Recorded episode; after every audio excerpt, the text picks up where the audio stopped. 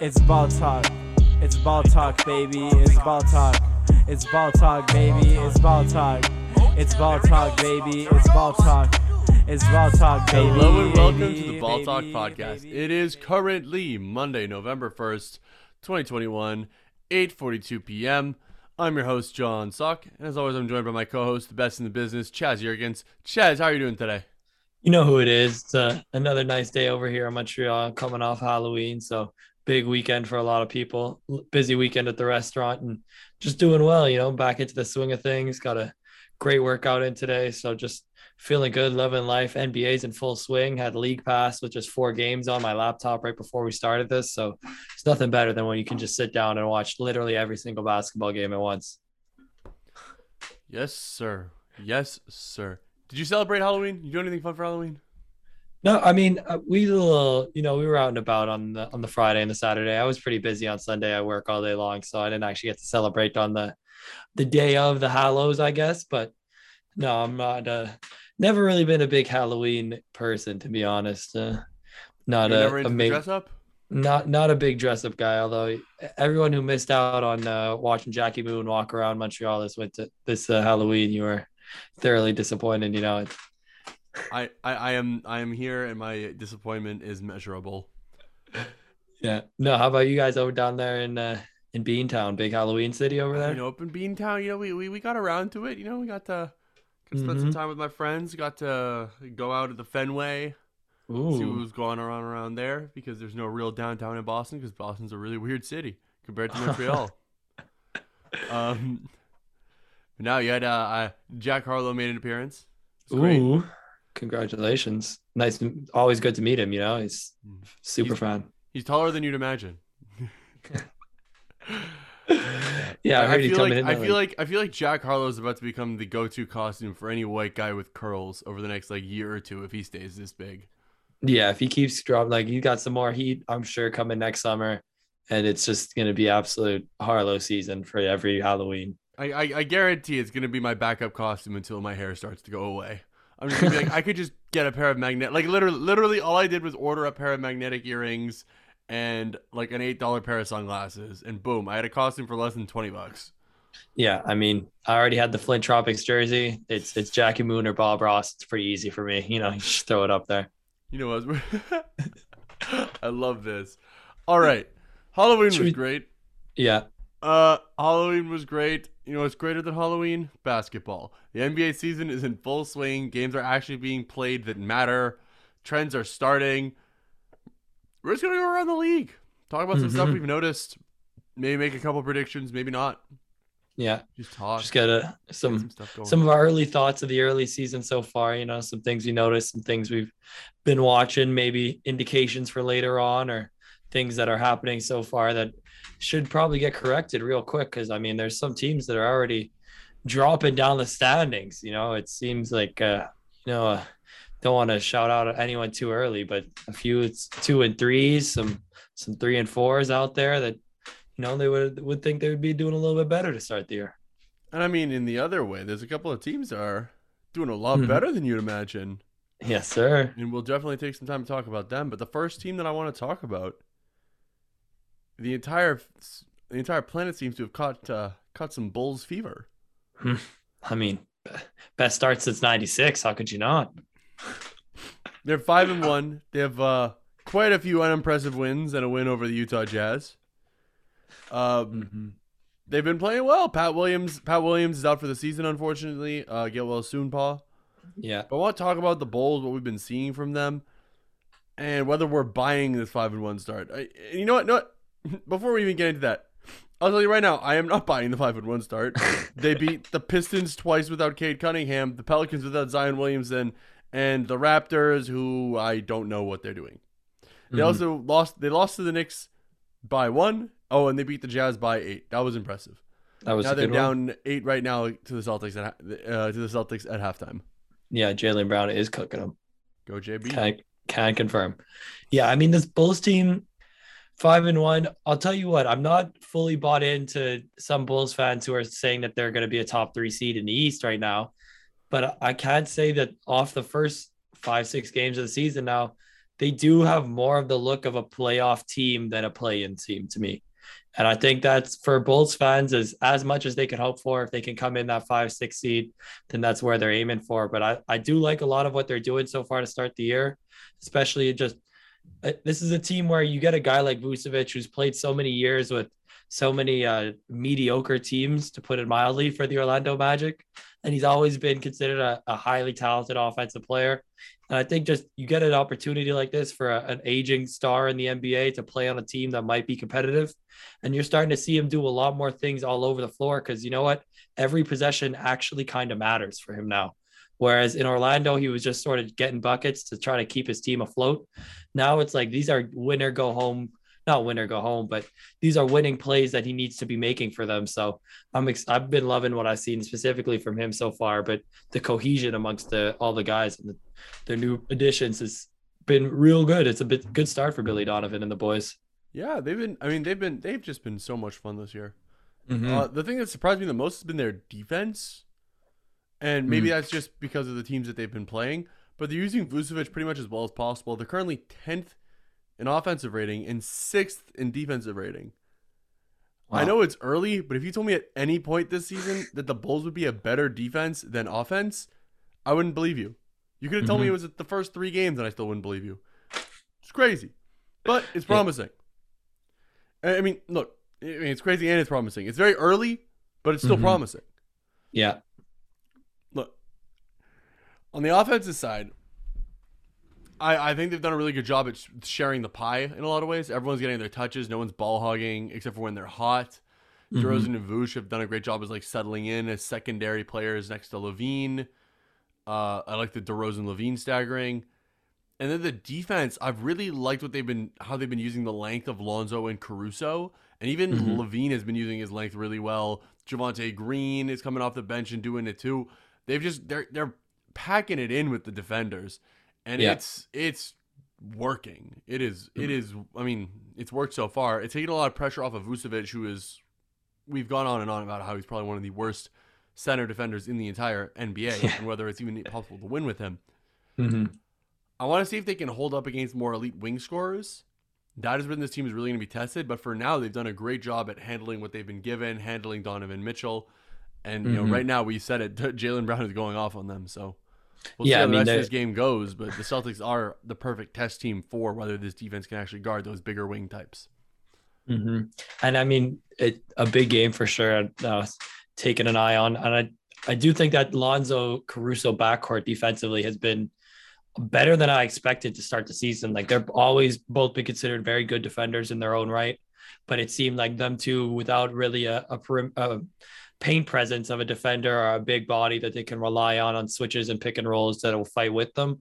Yeah, I wasn't 100% sure how they'd be able to fit in because a lot of what they do is chasing guys around screens and playing a lot of on ball defense, in which you need reliable, at least positional help guys so that you can be on ball as much as possible and then recover to the right situations. And so far, they've looked pretty good at that.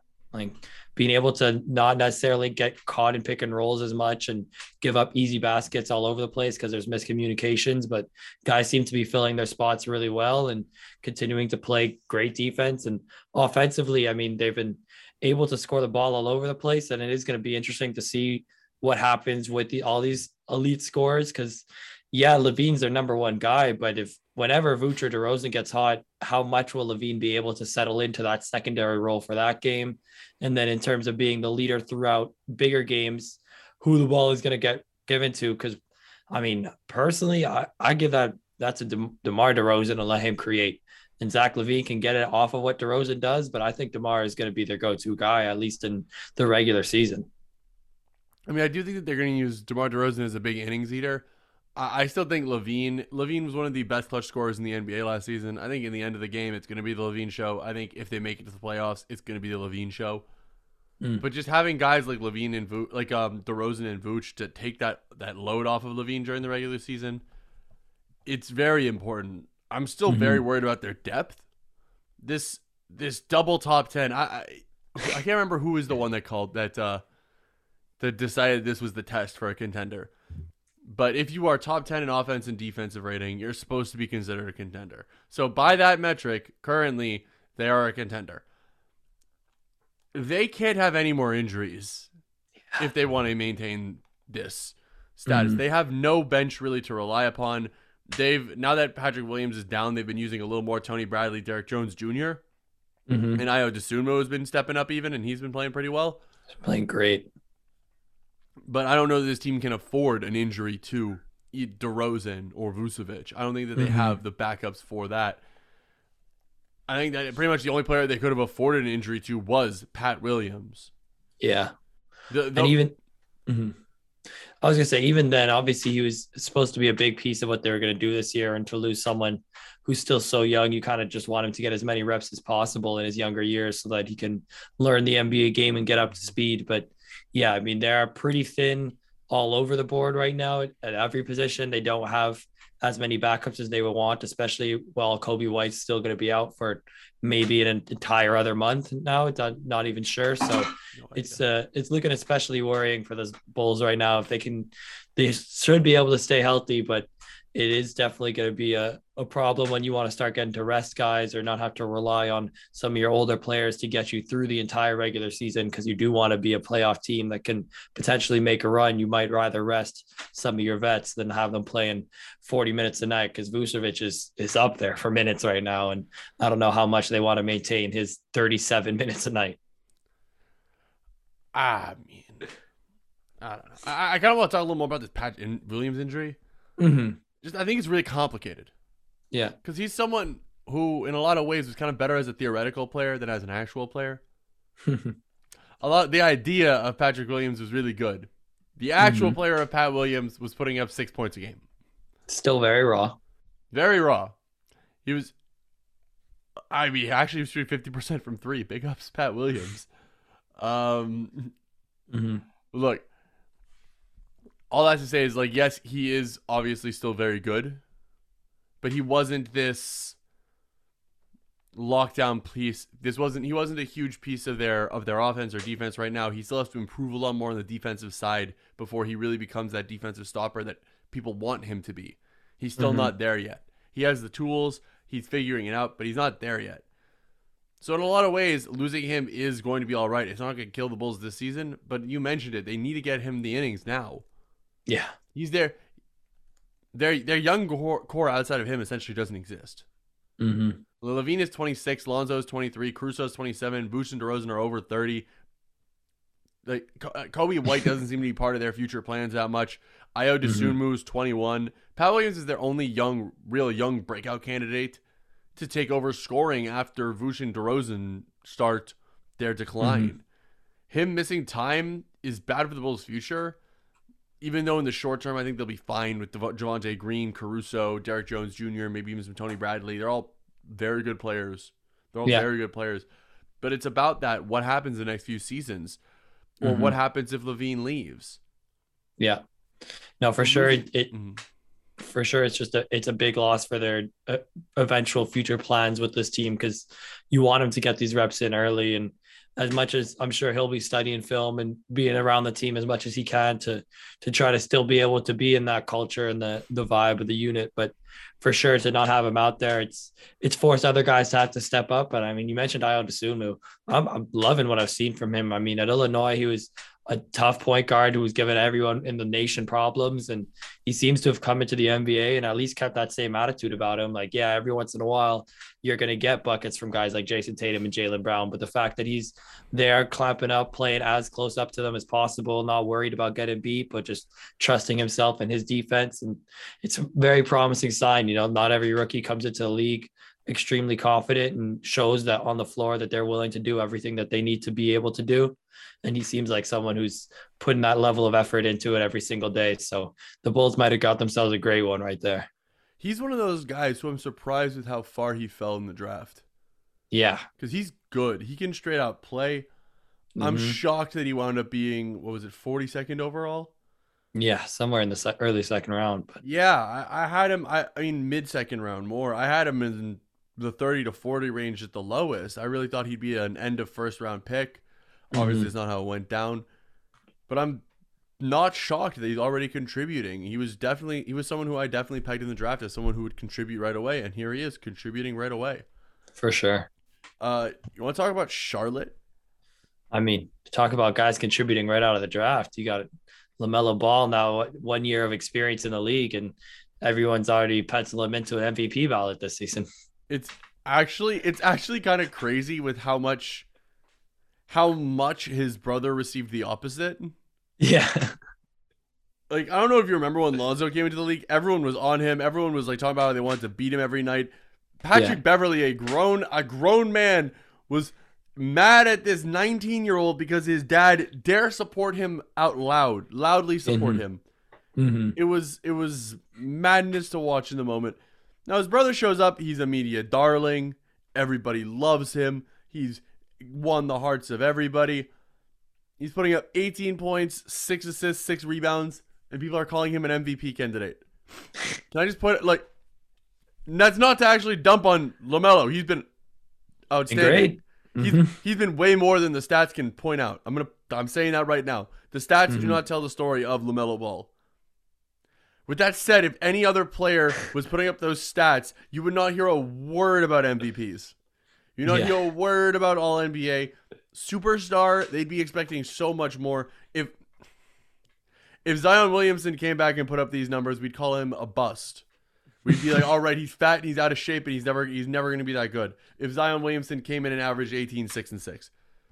That's not Yeah, to I mean- dump on LaMelo. I love LaMelo. I love what I've been seeing from LaMelo.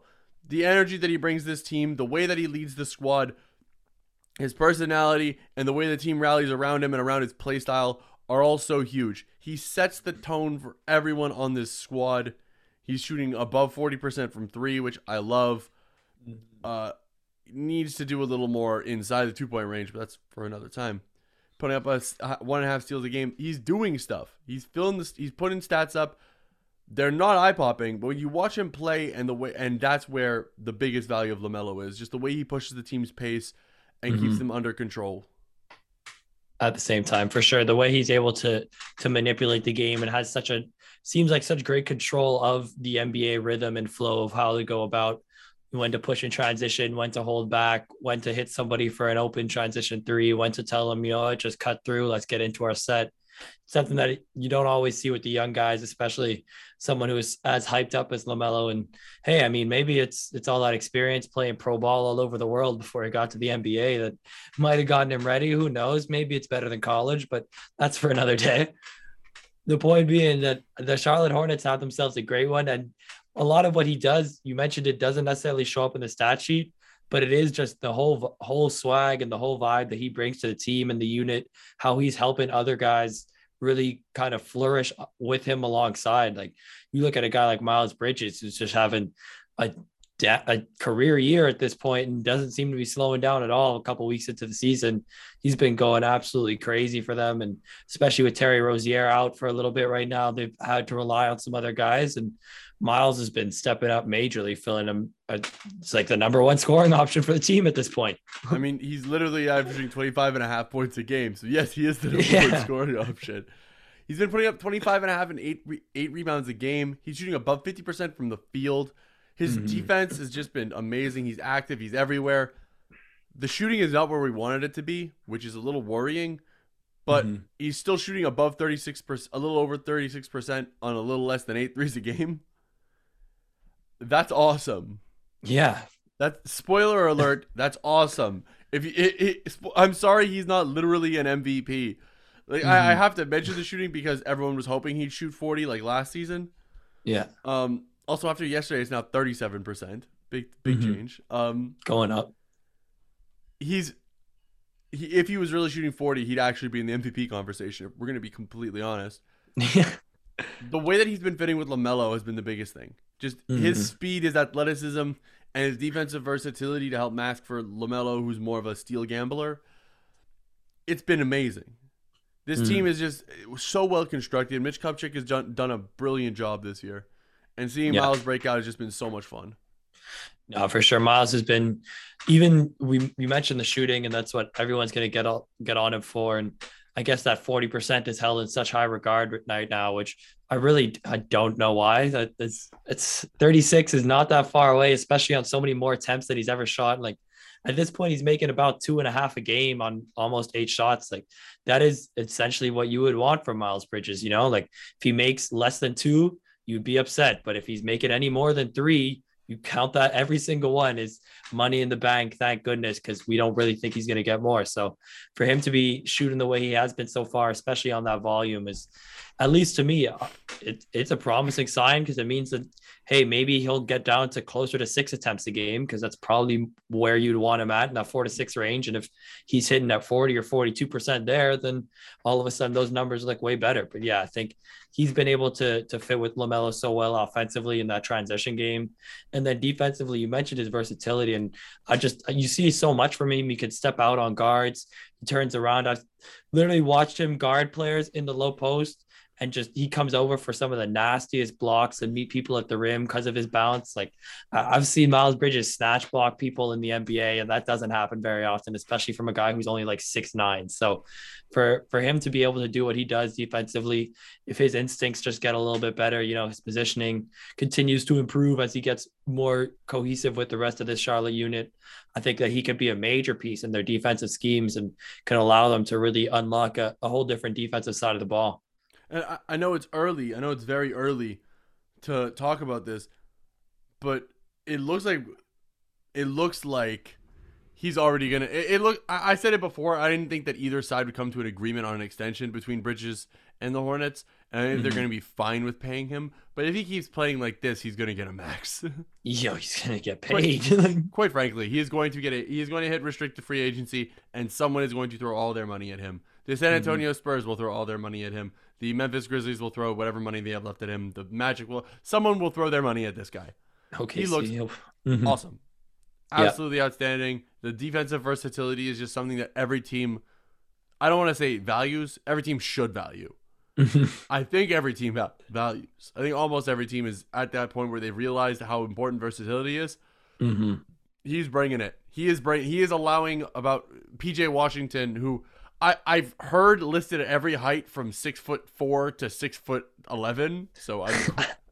I think in the league they have him at uh, six eleven, but that no, might be with I, shoes. Apparently, it's six seven. That's well, what I'm. That's what uh, I'm seeing right here. Uh, NBA Draft.net has him at six eight. there we go.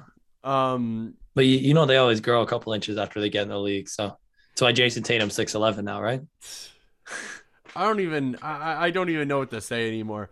PJ Washington is whatever he is, and he's got some he's got some long arms that help him a lot. He's got a seven three wingspan.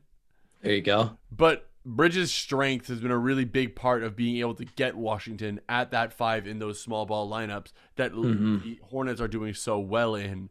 As yeah. much as Plumlee has been all right, he's honestly been a little disappointing this season, if we're going to be honest. Mm. But having having Bridges' strength next to Washington's length has worked really well for a small ball unit for this uh, for this Hornets team. Mm-hmm. One thing that they're gonna that the that Kupchak, Mitch Kupchak is gonna have to deal with this offseason is one paying Bridges, but the second is how he's gonna handle PJ Washington. Mm-hmm. They're at their best right now with Washington at the five. The question is: Is it is it Washington? Is it Bridges? How are you gonna make that work? This team's about to get really expensive. Hmm. really mm. expensive. And that nine million of dead money sitting on their book from buying out Nick Batum just so he can go ball out and be be go ball out and be what 85%? No, not even. But just be like a budget rate version of this switchy forward wing that they want, but have him do it in LA. Yeah. It's uh that buyout is looking really rough for me, especially with the the contract extension that uh, they signed Terry Rozier to, mm-hmm. all the money that they're giving to Gordon Hayward, and now mm-hmm. they got all mm-hmm. these extensions coming up. Yeah, decisions are going to need to be made. It's a it's a big year for James Borrego and this whole Hornets team. They're going to have to figure out kind of where they stand on the season and if they're able to make a run, do can they go spend some money and keep these guys around or if everything starts to fall apart, how many pieces do you cut right now before you have to give any extensions and just try to go retool while LaMelo's still on that rookie deal? Yeah, and, and just just so that we have um a little uh, understanding of how much money this team has. Mm-hmm. they have their next season they're already committed to be 19.6 below the luxury cap. They're they're above they're above they have no cap space, Mm-hmm. but they're nine they're about 19 and a half million away from hitting the luxury tax. That's assuming Miles Bridges takes his qualifying offer because that's how I do my stat sheets. Mhm. If he gets an extra 20 million on top of that, which is very likely if he keeps playing like this, they're going to be in the luxury tax. They're going to be a luxury tax paying team, or they're going to have to start cutting people to make some money. Yeah. And yeah, they could cut Ish Smith. They could decline Jalen McDaniels' option and sign in a minimum guy. They could let Cody Martin walk and sign a minimum guy. But they're going to start getting to that point where they're like, oh, and we have to start taking in minimum guys. We have to start cutting players. They might have to eat the dead money for Mason Plumlee's second year or send him somewhere else to go Mhm. be waived. And they did get a second round pick to take him. So I figure you could justify sending that somewhere else to cut to take the uh four four point two six that he's owed next four point two six million he's owed next season. Mm. But there's uh there's gonna be decisions that are gonna be had to be made starting very soon in this uh for this Charlotte Hornets team. Yeah, Michael Jordan, I'm sure has his hands full and has people getting uh, getting people around them aware of what's going on. Because I mean, Lamelo wants him on the floor too now. So is he just take a pay cut, take a roster spot, I uh eh, one game, one game. Um No. speaking of financial decisions that had to be made, mm-hmm. because I'm sorry I didn't prep you for this, Chaz. Yeah. Jalen Smith had his option declined. What? Yeah. Excuse? I, I, I, I actually wish I had written something down so that I wouldn't just be here stuttering at you guys for a minute. but I don't I want you guys I want you the viewers to understand how crazy this is.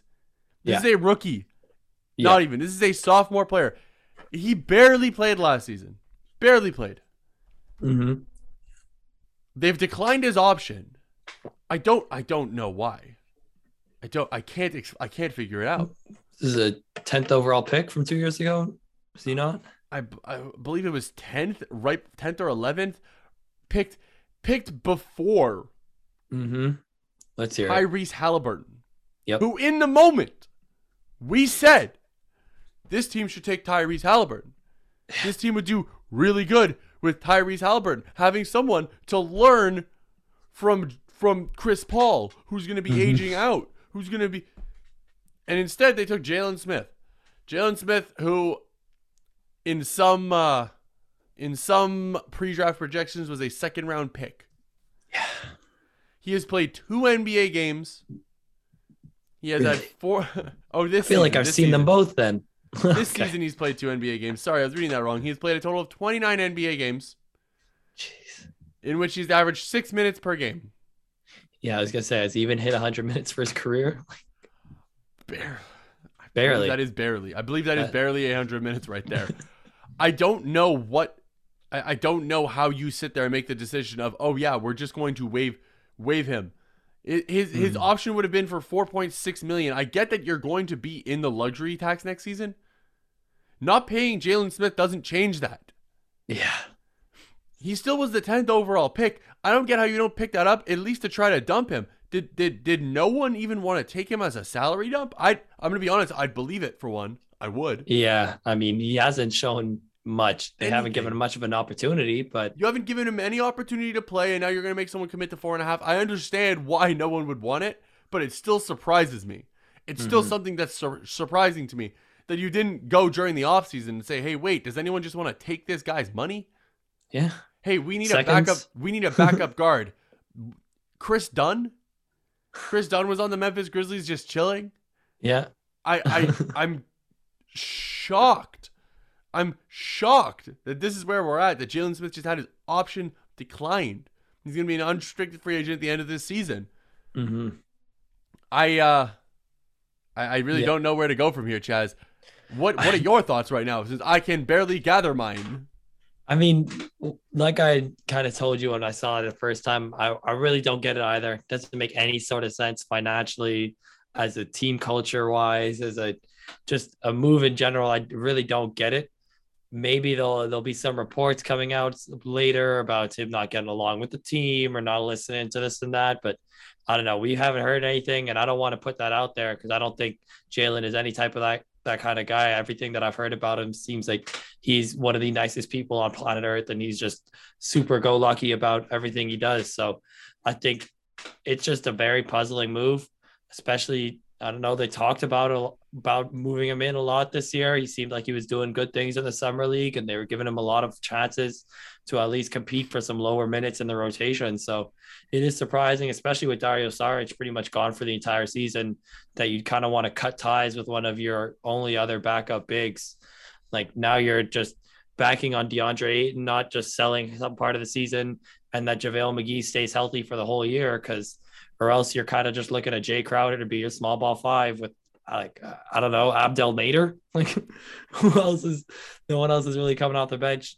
Frank Kaminsky, I don't think might still be around, but it's uh no, it doesn't really make a lot of sense for the Suns, especially if it doesn't get them any extra cap space. Like you're saving money that you're going to be already essentially paying for. So it just I, I have no clue what's going on. Hopefully there's some contract restructuring going on with some other guys. Maybe it helps Ayton, but I, I it, it creates weird. an extra 2.3 million below the luxury tax for next season.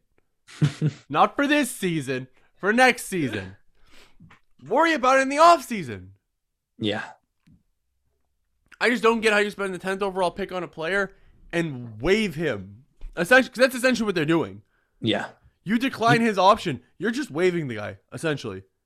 He's yeah. done. You're telling I, him we're done with you. like this is this is just I, I, I need other people who are good at finding these precedents to come in and tell me if this is unprecedented. But I'm pretty mm-hmm. sure this is nearly unprecedented. yeah, have a player be... show up after two years. No, and and not show up and just be embarrassingly bad, because he wasn't. He was what everyone yeah. expected. He was raw. A project. he was a project player. I I I I am just absolutely shocked. I'm absolutely mm-hmm. shocked. Like to take him so much higher than he was projected to go. Yeah. To take him over Tyrese Haliburton, who would have fit your team so well. So well. I mean, yes, you got lucky Cam Payne pan, panned out. Yes. But having Tyrese Haliburton would have been way better. Mm-hmm. And then you mm-hmm. wouldn't have to deal with this whole Landry Shamet contract and all this and all that. Yeah. Instead, you now you're getting rid of the guy. Mm-hmm. I just don't get it. I just don't get it. And and th- there has to be another move coming. I, I almost feel like this spells this is gonna wind up spelling the uh, the end of Dario Saric. Mm. In terms of okay, we're clearing up some cap. We're gonna sign Ayton to the five year max, I guess, as soon as the offseason hits. We're gonna give him the five year maximum qualifying maximum qualifying tender or whatever. So that every team has to sign him to a to a four year deal, or so that he just takes the five year offer. That that's what I think this is leading into. Mm. And that's not like uh inside reporting. That's just I don't know what else it could be. Literally. Do, do they think Ayton's only going to get 18 million next year and they're going to still be able to 18 million a year on his first year and they're going to still be able to be underneath the cap? I mean underneath the luxury cap? I I don't believe so. I don't believe so. Considering they're yeah. still going to have to then make space for other players, I I don't see it. This is just such a weird situation to me, and I'm shocked that it happened. Yeah, and this is this is definitely going to go down as a very, very puzzling, very surprising, especially for the Suns team that's done so well in this kind of quick turnaround with Chris Paul and and Devin Booker now DeAndre Ayton. Like, to look at some of the other guys just lower down on this board picked after that are essentially the same role as what Jalen Smith they would hope he would be. You know, like got beef stew and Precious Achiuwa and the next 10 picks right after him. Like there are other guys on this board that might have been worth a look if you were really committed to a big man. And if you weren't, I mean, there's guards all over the place that would have been worth taking. So yeah, it's uh, it really doesn't make a lot of sense from the Phoenix Suns right now. And just and and to add to it, this is why you draft the best player available. This is why. Okay, you look and you say I'm gonna take the best player available, and if you really want Jalen Smith, you really want him, you trade, trade for him, and you take two seconds. Okay, we're gonna take Tyrese Haliburton, and then whoever drafts him at number 25. All right, we'll give you Tyrese Haliburton, and you give us Jalen Smith in two seconds. And if you really wanted Jalen Smith, now you have him. Yeah. Now you have him. But mm-hmm. in the moment, this was not a good deal the good pick. And now that they're cutting bait, I just think you're. I, I don't know. I, I it's still one thing that that's been shocking me with the Phoenix Suns with the way they've drafted. Because it starts it starts with DeAndre Ayton. If we're gonna be honest. Oh One yeah. I, I kind of feel like we should have mentioned at some point when we were talking about all the and maximum deals and how I think they need to just give how out on the side of why they should just give it to him. hmm One one thing we didn't talk enough about, I think, is should they have just done it, given Ayton this maximum contract extension just to do it? And honestly, Yeah. there's a fine argument for it because you spent the first overall pick on him in a draft that had Luka Doncic, Trae Young, and Jaren Jackson Jr., who played completely different roles than DeAndre Ayton. DeAndre Ayton is what we expected him to be when he came out of the draft. For for the first few seasons, he wasn't that. He was trying to do his own stuff on offense. He was struggling on defense. Now he finally figures it out. He's playing good defense. He's playing good offense. He's diving. He's not being making an issue. He knows how to fill a role. He's bringing toughness. He's lo- he's holding down the defense like an anchor. He's Mhm. doing everything you wanted. Why do you take a guy number one overall if you're not going to give him a maximum contract? Yeah. That's that's the argument for why you should just give DeAndre Ayton a max. hmm I was not in that Phoenix Suns war room. I was not in the draft room. I do not know. Maybe they heard bad things about Luka and were concerned about Trae's size and this and that and this and that. But you don't take DeAndre Ayton number one overall and expect him to be anything more than he is right now. Unless you did, and I would have heavily, I heavily disagreed with the selection in the moment, and I still heavily disagree with disagree with it because this is what I thought he was going to be, a 3rd Mhm. option on a title on a title team, maybe, maybe. And now you look at Jalen Smith, and look, the idea of Jalen Smith is awesome. 6'11 and shoots and switches, and he's shooting 22% from three, under 44 from uh, 44 from the field on his career. He's Yeah. the shooting is a lot more of a theory than it is actually existing right now. hmm All that's to say is, it, it, is that is and, and then he he stinks for two seasons, and you're like, all right, we're cutting bait. What did you expect? He weighs 200 pounds at six foot 11. So if if the wind blows on him the wrong way, he'll fall. If Lance Stephenson is guarding him, he might blow him to the ground. Ugh. All that's to say Is- is this asset management of Phoenix is uh, the draft asset management of Phoenix has been a little surprising for me, hmm and I just I I I, I don't know how you expect to continue building a long-standing winning team like this. And especially one thing that we haven't talked about with Robert Sarver is that there was an acu- there was a, a rumor, a report came out that the NBA is preparing for a story accusing of Robert Sarver of racism, homophobia, sexism in his workplace. That story still hasn't came out, by the way. Yeah. That story that that's the the rumor came about a week ago or something, and that story still hasn't came out, which is a little surprising. Uh, some big names were cited to have been part of it. Apparently, I don't have all the details in front of me right now. I'm still shocked that hasn't came out, but right now it is not looking good to be Robert Sarver. Yeah. I'm not. I I would not feel great to be him right now. I I'm hoping I'm hoping everything works out and he is not actually accused, not actually guilty of those of the horrible accusations he's being done with. But between Mhm. that and then the on the court stuff going on with DeAndre Ayton and now Jalen Smith, I'm I I I, I would not want to be a fly in. I would not want to. uh to Things be, are heating uh, up in the desert. I would not want to be his therapist right now. Is what I'm saying. I hope I, I it does not seem like it's easy being being Robert right now. I hope everything's going well for you, Mr. Sarver. Um, Yeah. let's move on. We got a little stuck on this. I had no Mhm. notes. I'm sorry. Uh, Ja Morant and the Grizzlies hmm keeping it West Coast, keeping it Western Conference. Uh, they've had an insane season, and Ja Morant is making All NBA this year. Boom. Yo, yeah. First take. First hot take of the season. We're back. Season's in. Hot takes galore. Ja Morant is making an All NBA team. hmm He's leading the league in scoring. He's seventh in assists. He's putting up over five rebounds a game. He's finally hitting threes at around 39% a game while shooting six a game. I, I think he's turned the corner. Mm. I think he has turned the corner. I've been saying that he's going to for a long time. He showed that every t- every time the games matter, he turns it on. Every playing game, every playoff game, it's time he turns it on. I like the Steven Adams fit next to him. I think it lets him do a lot more on offense. I do think the SJV was great and a backbone for this team, but I think Ja Morant needed that pressure of this is my team. Yeah. And I imagine his numbers will come down a little more with Dillon Brooks coming back soon. Uh, Mhm. we love Dillon Brooks. Absolutely. Um, that'll also normalize a lot more of the rest of the lineup, help them get a couple more wins because they've lost a few games and had a couple of games get a little too tight. Just because they've still got some growing pains going on, they're still missing Dillon Brooks' toughness and his his his presence on the floor. That defensive intensity that he brings is unmatched. He's probably one of the best man-to-man defenders in the league. Not having Mhm. him is huge. Getting him back is going to be awesome. And yeah, Yeah, I mean, all those Ziaire William minutes all of a sudden just end up getting split between De'Anthony Melton, Brandon Clarke, Desmond Bane, and Dillon Brooks instead.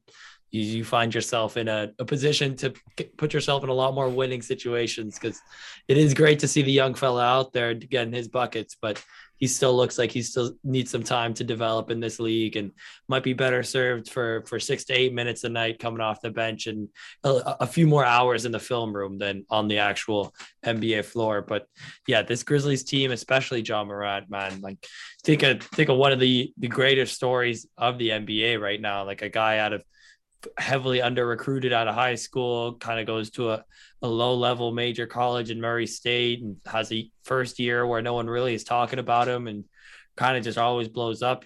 Watch him continue to be great. And like you mentioned, always elevates himself in the biggest moments, you know, like when the games are on the line, when the season needs to be be had, like when all the biggest moments happen, he wants to be in the middle of it. He wants the ball in his hands, and especially for a young guy, that's always so so key. And the Grizzlies have to be thrilled to see his progression so far. I mean, he he missed that free throw there against the Blazers, which obviously is going to haunt him for a long time. And I won't be surprised to see him shoot like hundred percent for an entire playoff run at some point in his career and say like, yeah, I never wanted to uh, a missed free throw to be the reason we lost a game again because that just seems like literally the type of person he is. And Ja Morant to watch his his growth and development in this league and how this Grizzlies team is building around him. Like you see so many players finding themselves great roles and great development into the NBA just because he does so much for this team that it allows everyone else to just focus on what they need to do to be great around him. And that's just a huge piece of what the NBA is going around having this type of superstar who's so selfless and can create for everyone while also dominating the game is it's an absolute blessing for this Taylor Jenkins and this Grizzlies squad. Yeah, if they make a top six team, you're gonna hear me loudly parroting that Ja Morant for All NBA, Mm-hmm. and I'm also gonna be loudly parroting that we need to get rid of the get rid of the damn positions on it already. Yeah. I, I, because I'm sitting there, I'm like, yeah, six guards. Can Ja Morant still make it? And yes, I think he can. I think he can. I think he It's can easily tough, take. though. It's gonna be tough.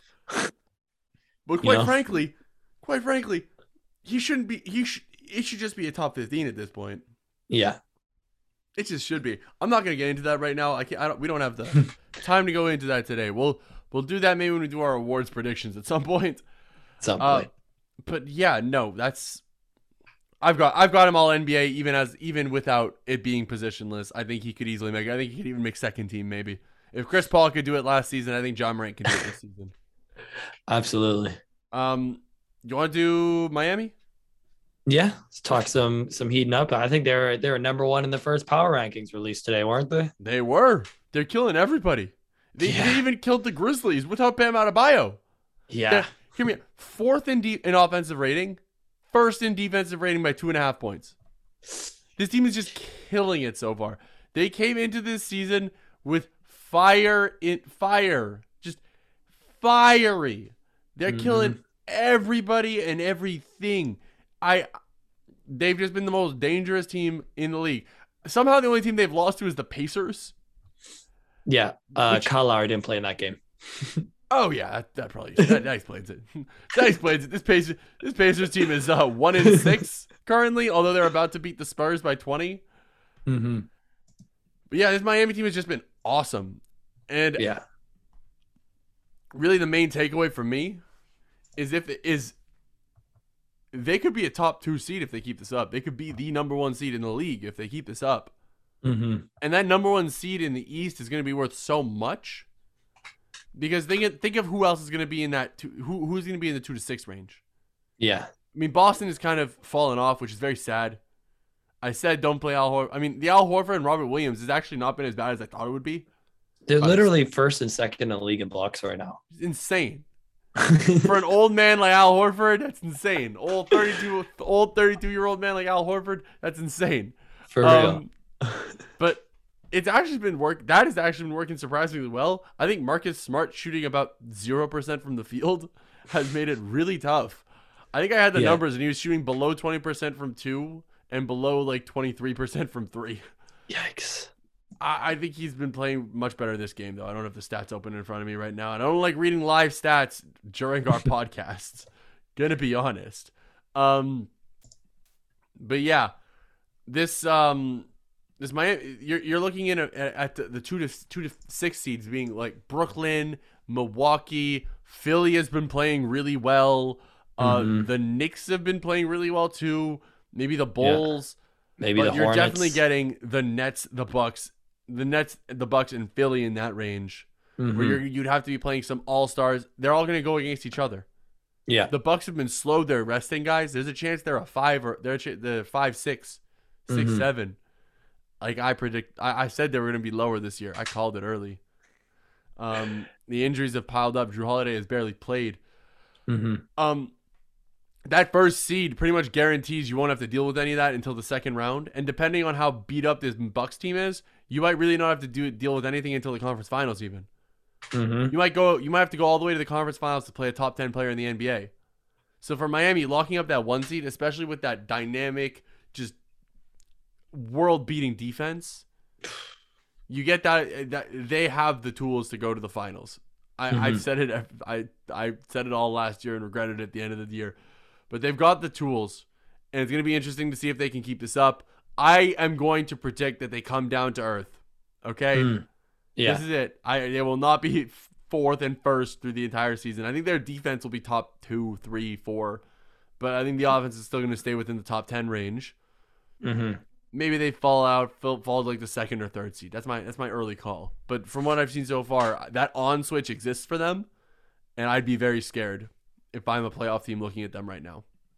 Yeah, that this Miami team has definitely been obviously scorching hot to start the season, and that's something that I wasn't too sure about. I mean, a, a team usually with veterans and Kyle Lowry, PJ Tucker, Jimmy Butler, you think maybe they'll they'll start it a little slower. They know they just need to get to the playoffs and figure it out. But yeah, Erik Spoelstra has been running them out the gate. They're killing everybody, and it really is that defense. And even with they've been missing Bam Adebayo recently, and they've still been able to smother teams. And having Bam Adebayo out and this defense still contributing to winning basketball is a huge, huge w- win for this Miami Heat team because that's something that they're going to have to be worried about the entire season. Is there's obviously no one who can replace what Bam does, but the fact that they don't really have another person who could do what he does, even really remotely, you know what I mean? Like Marcus Morris, or not Marcus Morris, Markieff Morris can't space the floor. He's no nowhere near the versatile paint defender that Bam is. Dewayne Dedmon, I don't is Dewayne Dedmon still on the team right now? Dude, like Dewayne Dedmon is leading the NBA in net rating. yeah, he is still on the Heat, and he's I- doing I- great. I, I I'm sorry. That's why I hate early season stats. But he's he, he is leading the league in net rating right now. He is an 120 offensive rating. Um, where's his defense? I can't see his defensive rating, but his net rating is 28.7. Well, I mean, his defense rating must be like a 90, 92, 91 then. Like, It's got to be something like that. Hold on, I got the defensive ratings right here. I, But yeah, no, he's- it. He's a, a piece that you can run for spells without Bam Adebayo, but if at any point they're going to miss him for extended time, this Miami Heat team is going to struggle. But the way that they've looked at Kyle Lowry so far and how he's been able to just fit seamlessly into their team, and you see all of them already look like they're on the same page from day one. It's a it's a very promising look. I think everyone, every Miami Heat fan should be super excited for this whole season and these playoffs. I think they've got a squad that can really compete. And obviously they were they were definitely part of my futures bets this summer. Even though the parlays might not look that good this weekend, the futures are still going strong. So, you know, the Miami Heat squad is is poised and ready to go. I think they're got very dangerous looks at this Eastern Conference. Anyone who's going to come up against them in a seven game series is going to struggle to score the ball. It doesn't matter if you have Kevin Durant, James Harden, and Kyrie Irving. They have the matchups for that, and that's the problem. Mhm. and yeah, as long as this Miami Heat team can stay healthy, I'm I'm excited to see them. One thing I want to point out: how many points per game do you think Kyle Lowry is averaging? Um, I know it's pro- I I know for a fact it's like eleven or something. Oh no like no no no no! It's less. it's it's it's noticeably le- it's less. He's averaging 8.4 points per game, Let's go, Kyle. shooting 33% from the field and 27% from 3. And they're still five and one, and it doesn't even look like he's playing badly when I watch them. It, it's it's it, it's a testament to who Kyle Lowry is as a player that he is averaging 8.4 points per game and is this much better than what Goran Dragic was for them last season. The defense, the intensity that he brings, the way he captains this squad, eight Yeah. points doesn't mean anything. He's also putting up 7.2 assists. I, I love Kyle Lowry. I am not shocked that he's been balling out. This transformation for this team, for the team that's happened, is awesome. Mhm. Uh, Tyler Herro, sixth man of the year. I still mean, hate the pace. award. I still hate the award, but I'm happy we I'm happy we didn't do predictions before the season so that I can look smart now, or so I won't look dumb. I, I hate the award. Big ups to Tyler Herro. He's leading the he's leading the race for it already. Yeah, I mean he's he's having a great year for them off the bench. He's going to need to continue to get as many buckets as physically possible. So I think that he he'll definitely be someone that's going to be in that running the whole season long. Yeah. Um, let's do Cleveland and then we'll close it down. Unless we have some time, maybe do Raptors after. We'll see. Cleveland has been. Cleveland was really hot for a little bit, and then they kind of are coming back down to earth, uh, earth again. I mean, they Uh, just beat the Hornets tonight. They did. They tried they tried to throw it away, but they did win by three. Let me take that back. They are not coming down to earth at any time soon. They are four and four. They were three and two. They've they've beaten. They've lost to the Hornet. They lost to the Hornets once. Beat the Hornets once. They lost to the Grizzlies. They beat the Hawks. They beat the Nuggets. They beat Yeah. the Clippers in three straight games, and they lost the Lakers. Lost the Suns. They just beat the Hornets again. Four and four. Uh, obviously, I did not get to see everything that happened this game, as you know, we're recording right now. Yeah. They've been running this ultra jumbo lineup with Lauri Markkanen, Evan Mobley, and Jarrett Allen, surrounded by their mini point mini guards of Sexton and Garland. and uh, the imagery of that when they all uh, are walking into the game is pretty funny for me. I love it. Yeah. Looks like a 2K park team. It- I'm I can't believe that it's working. I big ups to J- JB Bickerstaff. Yeah. It's been eight games, and I think he saved his job. Okay, JB Bickerstaff was a coach. I, I can't remember if we mentioned it during the offseason deep dives, but he was someone who was definitely getting talked about as being on the hot seat. oh yeah. There was a lot of te- there was a lot of people who were like, look, the ownership's gonna get mad that they're still losing. It's been so long, and all this. JB Bickerstaff has saved his job already without even if they lose every game for the rest of the season because of the way that he's been using Evan Mobley. Yeah. Evan Mobley has looked amazing, and it's I'm go- giving all praise to JB Bickerstaff, who has done a great job at putting him into all the right spots. Obviously, praise goes to Mobley for doing it, for taking Mhm. advantage. Don't get me wrong. Executed. hmm Execution's important, but JB Bickerstaff has put him in a position where he can do a little bit of everything on the floor. He's figuring out what he's comfortable with and is growing at the stuff that he's not. He gets to put the Mhm. ball on the floor. He catches it on the outside. He's open. He can shoot it. He can drive. He can swing it around. He's done a few post ups. He does some diving. He's done a little bit of everything. hmm I think the only thing he hasn't done is run a pick and roll, um, which is probably very tough on a team like this. Let's be honest. Yeah, I don't Uh, know how you're doing that. I, I don't. I, I would love to see it for one, but I don't know how you do it. Um, hmm this team is uh, I I, I love it. I, I it's great to see, and I also just want to sit here and double down on all of our. I'm, it's not made me rethink my pre-draft projections. Want to put that out there. Yeah, I mean Evan Mobley's been playing amazing. It's great to watch. He does at least looks a little bit better than I think we gave him credit for going to the draft. I don't know about I- I, I think he I think that he's doing a lot. Uh, I think he's looking a little better on offense than we we thought he'd be doing. Mhm. But um, I I mean the defense is pretty much what we expected, right? Yeah, he is just very lanky man. Yeah, he, I mean he's leading. Uh, I believe he's one of the league leaders. He's near the near the top in shots contested this year. But he's also been Mhm. allowing an above league average true shooting percentage. As Yeah. someone who's contesting at the rim again and again and again, you would expect that number to be a little lower. hmm I'm happy that he's contesting the shots, but the true shooting percentage is not good. Yeah. It that's not surprising to me though.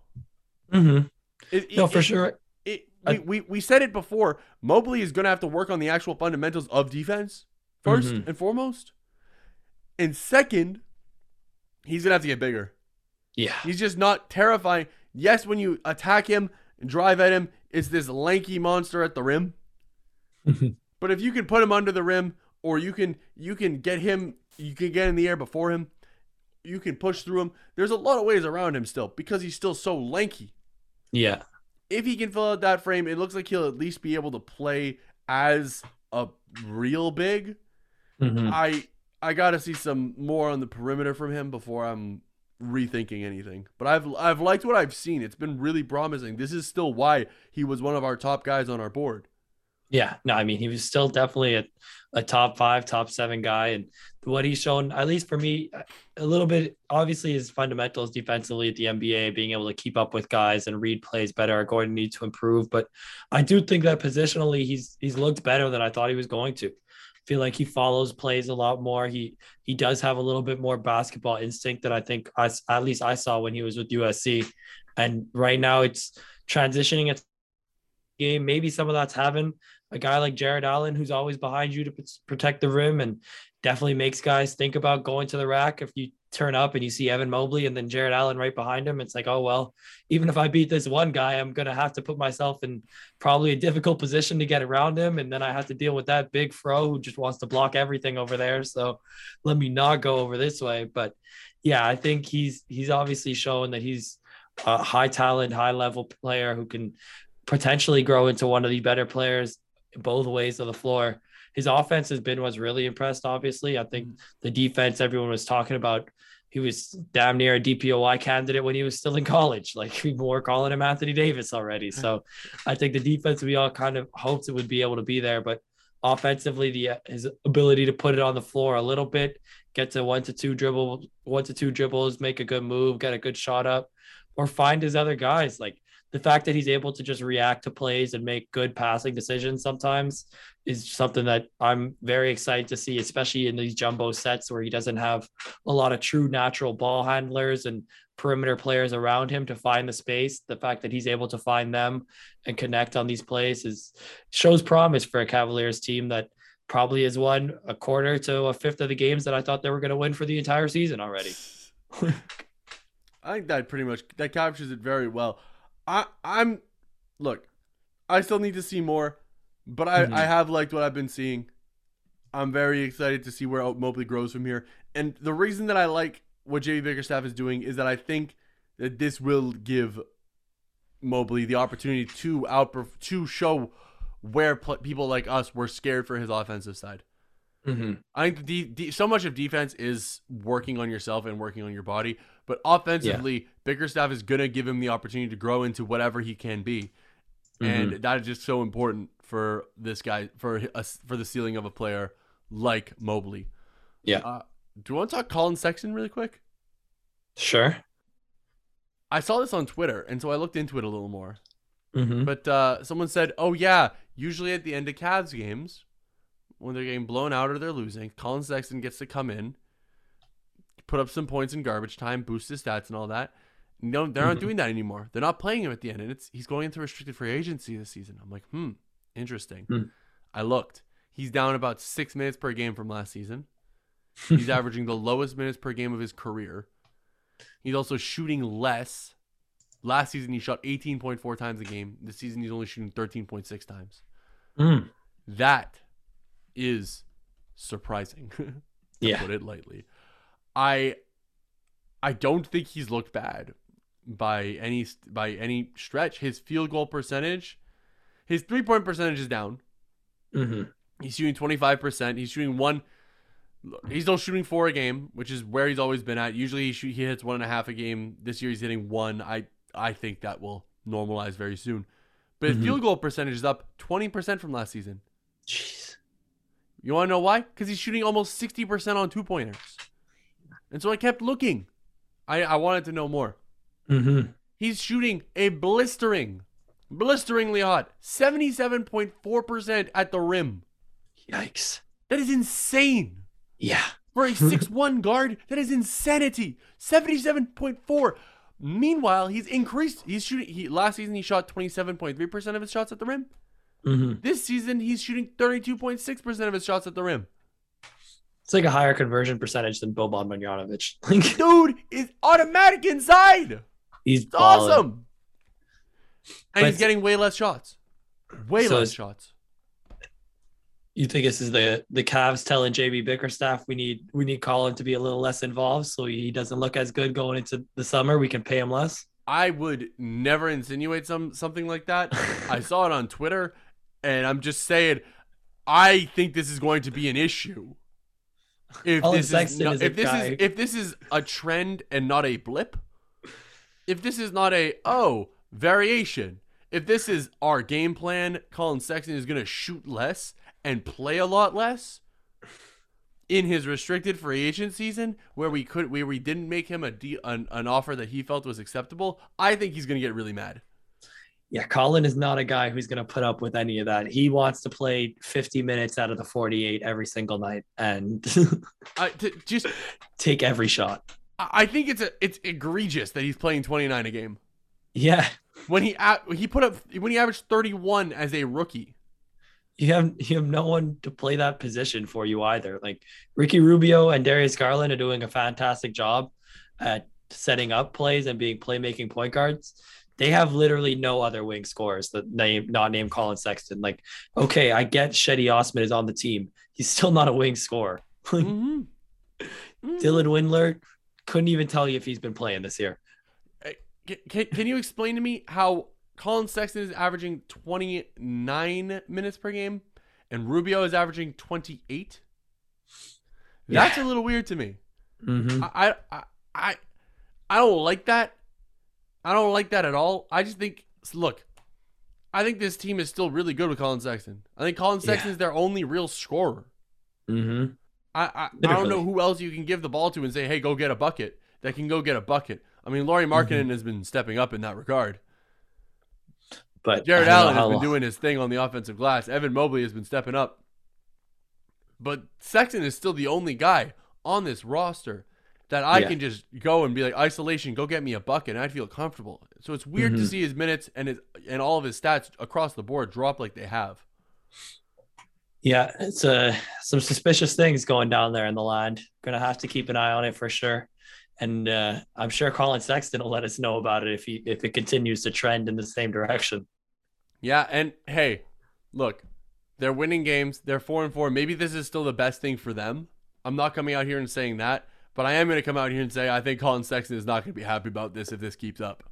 Yeah. And then they're going to have to make that decision. And this is what we talk about the issue when you don't sign a player to an extension. You at what point are they going to get, you know, tired of Yep. uh, the situation if you're not giving them a shot, if you're not giving them what they consider a fair shot? Especially At what point on are they uh, going to demand more touches? At what point are they going to demand more? It's uh it's a t- it's a tough line to trend. It's a tough line to walk. I uh especially on a non-competitive team and a, a guy who's always been the, the de facto go-to scorer without someone else on his team who seems like they are anywhere even in near his level of scoring not let alone someone who you could say like hey look collin we get it but this guy is doing this type of stuff. We need to let him get his like who, who are you telling collin sexton he can't shoot the ball because of on this team? Like, who is it? Like no no no we need to make sure that Kevin Love gets his six threes a night. Like, no, dude, you don't. You absolutely do not. Let me figure out what everyone else's shots are going to be. But Collin Sexton wants to take care of that every single time down the floor. It's going to be a, a per, it's going to be a, a sticky situation throughout the season if the Cavs start losing and continuing to bench him and not let him play. Yeah, and- I mean, like honestly, like honestly, like at least just let him take all the bench shots. Yeah. At least that. At least get him in the bench role and get him taking the shots there. I don't know. I'm just Mhm. saying it's it's it's weird, and I think that they'd be winning more games if Collin Sexton was allowed to go be Collin Sexton. Yeah. He he's won them games in the past. He's still one of the best scoring young players in the league. He I- might I just feel- go get you 40 on any given night. Like, He could. There's never. There's never. th- look, obviously he's not going to average 40, but he can hit 40. He's the guy who's got it in him to hit 40. Done it multiple times Nets before. Yeah, by himself. by himself. Didn't they have the whole big overtime. three? they were they were going crazy, and he just beat them. Yeah. He's He's got like, nah. he is like that. He is like that. And look, Mhm. obviously you have to account for other stuff. You have to count, but this is just something that I'm gonna be keeping an eye on for the rest of the season, in Yeah. terms of, huh? How how is he gonna handle this? Mhm. All right, Chaz. I think now's a great place to close it out. Mm. Uh, I think so, want to throw too. in? I mean, I think we're we're good. Happy to obviously excited to see the NBA season back rolling again. So many great games have been played. The Washington Wizards seem to have every single game they play go to quadruple overtime. So that's Please tell me they fun. didn't go to overtime today. I don't have the game open right now. No, I mean they're down eight with a minute twenty to go, so I don't think they'll get it there. But right. Spencer Dinwiddie's had some late game heroics before, so you never know. Kyle Mhm. Kuzma is averaging like twelve rebounds a game, so Yeah, I feel bad that we didn't talk about the the, the Wizards, but I just I want to see a little more. I want to see a little more Wizards, honestly. I need to see them fall off before we can confidently say that they have just peaked six games into the season. Also, by the way, we're looking at it right now. Nikola Vucevic is one assist away from a triple double in the in the comeback against the Boston Celtics, where they were down double digits. Yeah. Wow. Jaylen Brown's been on 28, I think, since like the third quarter. Oh wow. Is this like a Steph Curry thirty points? And uh, I, I'm I I hate when we record during games because I can't watch them. But Yeah. hey, I'll go in tomorrow and I'll I'll get all my uh my ca- I'll get my catch up. Yikes, DeMar has 37. Bro, Demar is nice. Demar is nice. DeMar's the go-to. Demar, Ayo's got 14. Oh, let's go. When Demar is hitting that mid-range shot, i i it's i he's unstoppable. One of a kind. Best be, Mhm. best mid-range sh- shot in the game. All right, hot take to end it there. this has been the Ball Talk podcast. Chaz, it's always a pleasure. Uh, to all our viewers, thank you so much for listening. Please follow us on Instagram at Ball Talk Official. Uh, if you're watching this on YouTube, a podcast or a podcast platform, please like, subscribe, rate, review. Uh, anything you can do, leave a rating. Anything you can do Mhm. to support the program. It means the world to us. We notice it. We treasure it. It means everything to us. Until next time, thank you for tuning into Ball Talk. It's ball talk. It's ball talk, baby. It's ball talk. It's ball talk, baby. It's ball talk. It's ball talk, baby. It's ball talk. It's ball talk, baby. Baby, baby, baby.